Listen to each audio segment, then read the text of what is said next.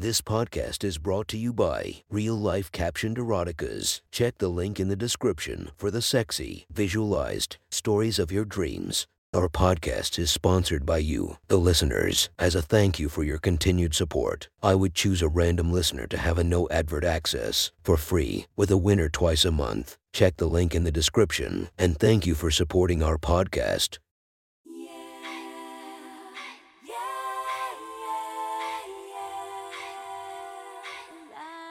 Welcome to my friend's Erotic Stories podcast, Reddit's Best Erotica, where we listen to the best erotica from our friends online. Relax as you spice up your day to day lives with a little bit of naughtiness. Feast your eyes to the inspiration of this story, Mandy Muse. Check her Instagram linked below. Please enjoy a very hot episode of Your Friend's Erotic Stories.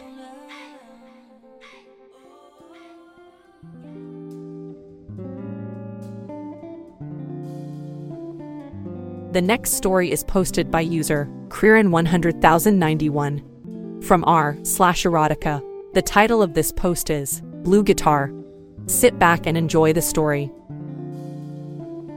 We should forgive our enemies, but not before they are hanged. Aperitif. Justine breezed down as I was finishing my coffee and struck a hand on hip pose in the doorway. You like, she was wearing a new blouse, a cross between pink and pale orange. Lovely color. First time I've worn it. It's called Autumn Rose. This year's color. I can see it now.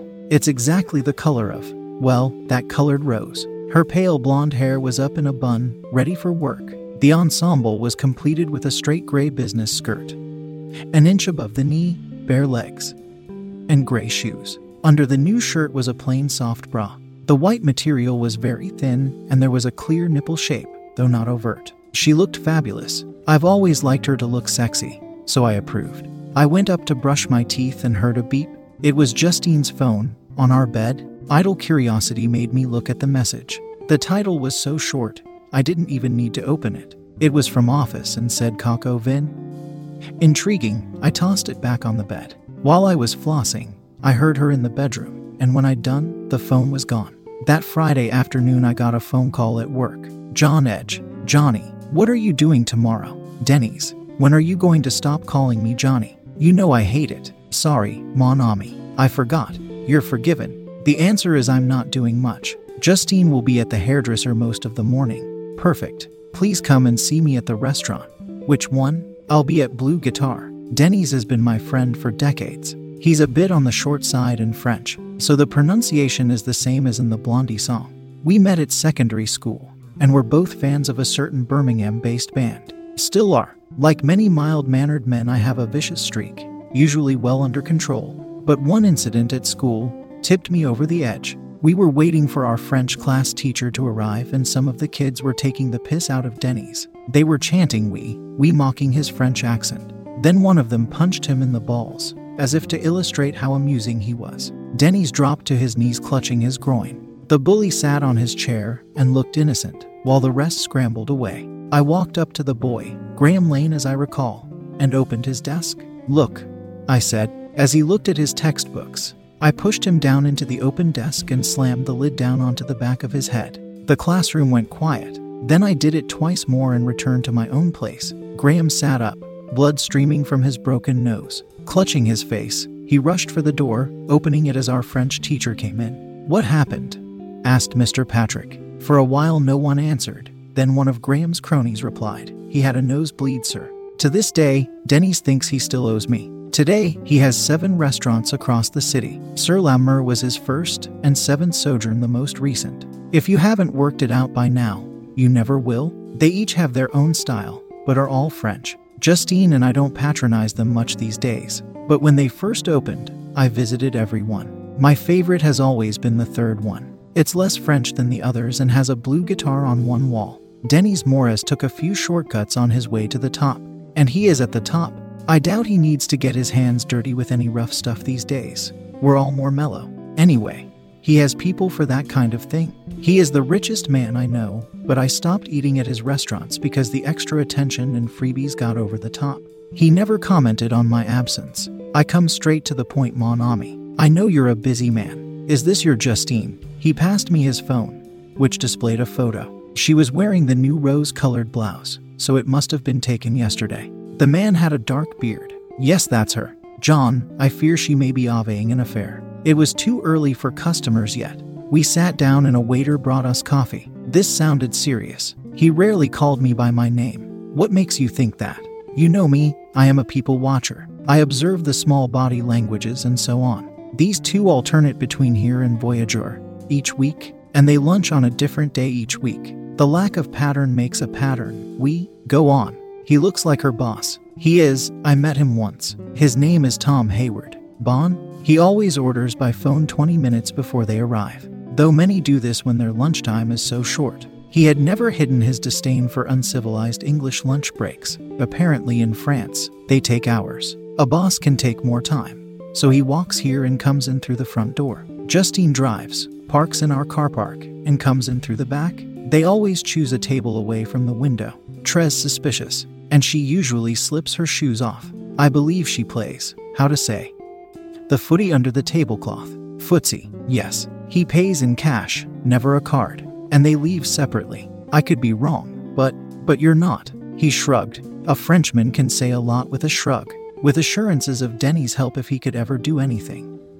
I went home and thought it through. I was as sure as I could be that Justine was having an affair with Tom Hayward, her boss. Could it be innocent lunches once a week? No. She had set off for work with bare legs, yet by lunchtime they were black clad, and I'd bet a year's salary those were not tights. I closed my eyes and wade through the memory banks. Am I missing a clue somewhere? How about last month? She's putting a gift wrapped box in her handbag. Somebody's birthday. It is actually. Tom is 50 today. Cool, what did you get him? Some cigars. He's not allowed to smoke at work, but enjoys one at weekends. But Justine's a team leader. There's not really anything strange about buying your exec manager a birthday present. It doesn't come close to an affair. But that box does look a bit short and square for cigars. What does that prove? Entree. I start a thorough search, all the usual places, but there's no sign of new sexy undies. She must be changing when she gets to work. I go to our bathroom and splash cold water on my face. Think, the laundry basket. It's sitting there behind me. We've all read the stories. If yesterday's panties are not in there, that's suspicious. But if they are, and are full of crusty semen, that's proof. I don't even know which ones she was wearing. I lift the lid. There they are, right on top. Small briefs, the same white material as her bra. Naturally, I pick them up. No male deposits, just a slight fold in the gusset. Her vulva made that. I drop them back in, and then it happens a slight waft of my cologne. But mine is on the shelf with the top on, so I'm not smelling that. And I just washed my face. I pick up her panties again and lift the gusset to my nose. Calvin Klein's Eternity for Men. Can't be mine, it's been days since I went down on her. I close my eyes, my imagination runs riot. Justine is with a man on an office desk. She takes off her panties and opens her thighs. He drinks from the furry cup. They have sex, and when they're done, she cleans her vagina, puts the panties back on, and comes home.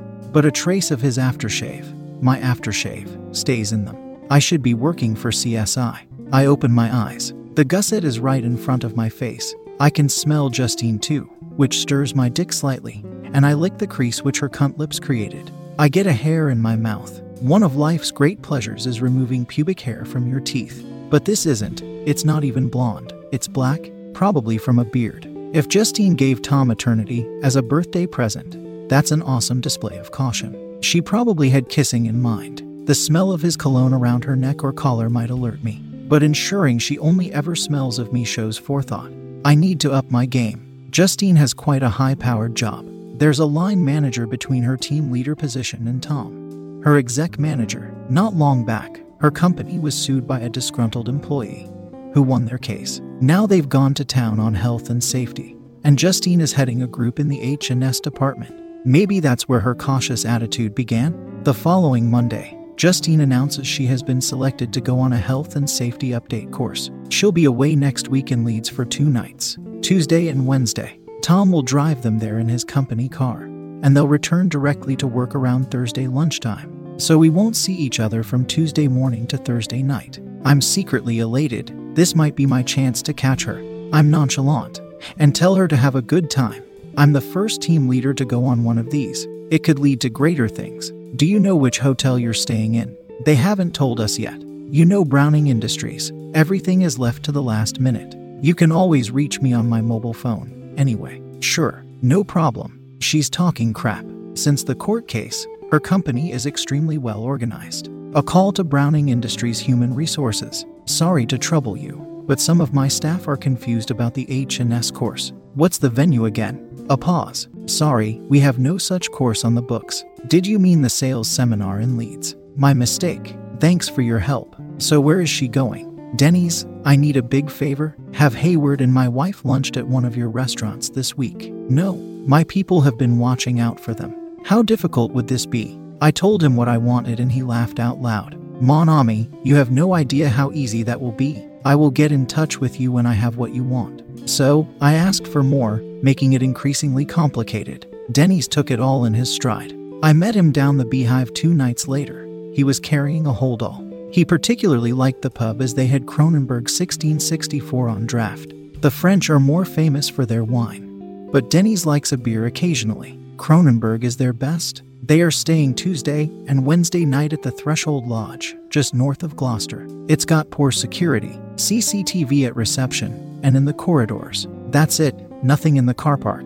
Here are all his keys. Gloucester, that's barely an hour away. Denis, this is awesome. I know you must keep trade secrets, but how on earth did you manage to get these? Give me a clue. We have just started a new customer service. A gentleman puts his jacket on the back of his chair, a lady also, and her handbag. One of my waiting staff then puts a beautiful cover with my logo over those jackets, prevents food or anything else from spilling on them. Customers like the attention. Nice touch. It is simplicity itself. To take his wallet and keys for 30 minutes. The wallet reveals the booking details, credit card number, driving license, and car registration. The keys were copied and everything was replaced. You're a star. We will ensure they are allocated room 207 in the Threshold Lodge, and will set up camera surveillance in the room over this weekend. It is movement sensitive and will be relayed to your laptop. Brilliant. Now I definitely owe you one. One or two car park lights will be broken after he has parked in Ray, one of my guys. Will be nearby. He passed me the holdall. In here are the other items you requested. You can keep the bag, and you do not owe me one. John, no keeping score here. This is the best fun I have had in ages. I bought him a couple more beers, and before we left, he handed me another car key. Five year old Ford Focus, red, it's in the corner of Blue Guitar Car Park. We said our goodbyes and I took the bag home. Justine came back from shopping on Saturday with a new case, the roll along type with the extending handle. I thought I'd use this for my business trip. We keep saying we need a new one. It doesn't look very big. It's designed to be used as carry on luggage if we fly anywhere. It's more than big enough for two days. She left it in in the bedroom and I sneaked up to have a closer look while she was preparing dinner. It was locked. I shook it and could hear something inside. It sounded like paper. In her handbag, I found the bag's receipt and called the shop where she'd bought it. Hi, my wife bought a case from you today. She's locked it and forgotten the combination. It's a Samsonite. Champagne. That's the one. Well, the default is 0, 0, 0. But we did show her how to change it. If she's changed the code and forgotten that, we cannot help, I'm afraid. She hadn't bothered to change it. Inside were packets of stockings and sexy thongs. What should I do? I could remove her new purchases just before she left. I could take everything out, come to that. Or I could leave it all and change the combination at the last moment. 317 would be appropriate. It reads lie upside down. But in the end, I did nothing and went down to dinner. The night before she left, we had spectacular sex. I used plenty of lube and fucked her up the arse. Our anal sex is usually fairly gentle, but that Monday I was brutal. It's best with Justine on her back so I can see everything. I pushed her knees up to her shoulders and pounded away, expecting her to ask me to take it a bit easier. But she reached round her buttocks, yanked them wide open, and arched her back till it came off the bed. It didn't take me long. Maybe Justine likes it rough with Tom, and maybe I'm just getting a pity fuck before she lets Tom in her brown eye for two nights. Who cares? An arsafuck is an arsafuck, right? Might as well make the most of it. There won't be many more. I shoot into her bowels and she goes to have a shower. She usually does after anal and stays in there a long time. Tom picks Justine up on Tuesday morning. It's far too early for a trip to Gloucester, of course, but they're supposed to be going to Leeds, aren't they? I make sure I stay well away from the door and windows so he won't see me. I happen to check the bathroom cabinet after they've driven off. The anal lubricant is missing. Big surprise. At work, I check their progress on my laptop several times during the day. They have sex once, as soon as they get to the room. Justine gives him a nice blowjob to get him hard. Then they get down to the main event. Straightforward missionary sex, though she is wearing new red stockings. Perhaps she's saving her arse for tonight. I don't know where they go in the afternoon. What can you do in Gloucester? I retrieve the anonymous focus after work, drive down there, and park where I can see his car. It's getting dark. On the laptop, I watch them on the bed again, but they only kiss and indulge in some groping, then presumably go to dinner. While I'm watching and waiting, nobody comes out to the car park.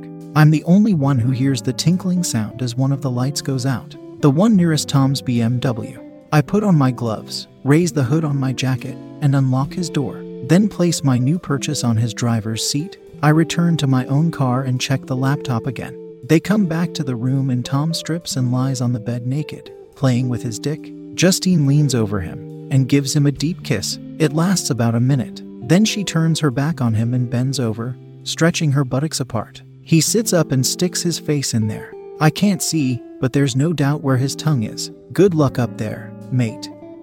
I mutter, the scene is not turning me on, it's making me angry. But there is a certain element of pleasure imagining his tongue. It's wriggling around where my dick was unloading less than 24 hours ago. When he's had his fill, he picks up the lube, sliding his fingers under her cunt. He thrusts a thumbful up her shitter. He's probably scratching her clit at the same time. I certainly would be. Justine now straddles him and lowers her anus onto his dick, cowgirl style. She bounces up and down and throws her head back. He grabs her nipples and pulls her down for another kiss. It's not long before they finish. What's she getting out of this? He's no bigger than me and doesn't last as long. It wasn't particularly rough, and I don't think she had an orgasm. If she's just fucking him for promotion, that's prostitution. She climbs off and he says something. Justine smiles and dips her head over his dick. Surely not. But she does, takes the whole length, such as it is, into her mouth and sucks it clean. She's never done that for me, but then, I wouldn't particularly want her to. Even if she had an enema, it must still taste shitty. As expected, she now heads for the bathroom. She'll be in there a while. Game on, gloves on, hood up. I run up to room 207 and rap on the door. He's wearing very little when he opens it on the chain. He doesn't know me. What is it? Mr. Hayward, come quick. Someone's trying to break into your car. The police are on their way. He rushes out in his toweling robe and hotel slippers. I slip into the room and superglue the bathroom door shut. Justine is singing in the shower and doesn't notice. Then I stuff all their clothes into both cases and put them by the door. A final look, and there's nothing of theirs in the room, except the anal lubricant, which I leave on one of the pillows. When I get to the BMW, Tom is coughing and lying halfway through the driver's door. A shadowy figure stands next to him, holding a can of mace. Sitting in the car, hands on the steering wheel, is a male sex doll. It's wearing an old sweatshirt and nothing else. Ray and I maneuver it sideways. It's still in the driver's seat, but now its legs are dangling out of the driver's door. Then we manhandle Tom's groaning body so he's kneeling. I force Tom's mouth over the doll's anatomically correct erect penis and remove his robe. My accomplice moves its hands on top of Tom's head. Then I take some photos with my phone. You'd better make yourself scarce now, Ray. You really don't want to witness the next bit. He shrugs and squashes the hotel robe and slippers under his jacket. Next, he disappears towards the hotel to remove the hidden cameras. Tom starts protesting and tries to get up. I check there's no one else around and position him with his shoulders outside the car. Then I slam the car door, trapping his head. It makes a satisfying crunch and Tom goes quiet again. I open the door slowly. He still appears to be gobbling the mannequin, but looks unconscious. There's blood pulsing out of one ear. I slam it twice more, just to make sure. I take the cases back to the Ford and check my haul. I take all her cash and all his. I don't really need it, but their luggage may turn up one day. Better if this looks like a robbery. Everything else is put back in the bags and I leave. No police cars around though. Maybe they're not coming. I haven't gone far when I find a quiet spot near a river, probably a tributary of the Severn. I throw Justine's case in and watch it float a short way before I sinks. Just outside Hereford, An unlocked builder skip swallows Tom's bag. When I return, I park back behind Blue Guitar. The hoodie and gloves stay in the car. I'm sure Denis will find a use for them. Then I post the Ford Focus keys through the restaurant front door as agreed. It's getting late by the time I get home, but there are still things to be done. First off, I send a message to Justine Hi, baby. Not heard from you all day. Are you okay? How's Leeds? Is your training going well? I watched that night's World Championship snooker, which I'd videoed while I was out, so it's even later by the time that's over. Then I wipe the tape clean, put it back in the player, and set it to record a late movie. Time for bed, dessert. The story made the papers, but not the TV. The police are mystified, as the crimes make no sense. CCTV shows a hooded figure luring Mr. Hayward out of his room. The man then enters and steals two bags. Someone, presumably the thief's accomplice, severely assaults Mr. Hayward. But why? He was naked, so had nothing to steal. And what is the relevance of the sex doll? Unfortunately, Mr. Hayward is in intensive care and in no position to shed any light. The door of 207 was left open, and the accomplice, also hooded, is seen entering. But it is not clear what he does, as he leaves empty handed. Possibly he just returns the rope. But, again, why? Some time later, an unknown woman, wearing only a towel, is discovered in the bathroom. It appears the second intruder may have glued the door shut. She deepens the mystery rather than clarifies it. The papers hint, but do not confirm, she may have been sexually assaulted. Though later, she is reported as being the wife of someone who was not Mr. Hayward. His condition is described by the hospital as serious but stable. He has a brain bleed and is in an induced coma. He has lost one ear. Poor chap. The police informed me that the naked lady was my wife. When she finally made it home, I made a great play of being shocked at her affair. As I put two and two together for the first time, she packed her belongings and moved out on Sunday. If I could get rid of her without using the footage of her infidelity, so much the better. I'm still not sure what to do with the photos of Tom giving the doll a blowjob. Maybe nothing. The police suspect me, of course, but I claim I was watching the snooker all night. Of course, I know who won. My phone message to Justine speaks of my innocence. Well, of my ignorance anyway. And three of my neighbors confirm my living room light was on till late, and my Volvo never left the driveway. I know they're out there somewhere, but to the best of my knowledge, the bags were never found. Later, my divorce came through around the same time as Mrs. Hayward's. It would not have been ethical for us to use the same solicitor. But we seemed to bump into each other several times. She's gorgeous. I called her when the decrees nisi came through and asked if she fancied dinner. Could we dilute our anger with a couple of bottles of wine? We went to Blue Guitar. Isn't life strange? That was one hot story from our friend. Make sure to subscribe and check the links down below to be notified for daily episodes that would make your day a few times spicier as we listen to our friends' erotic stories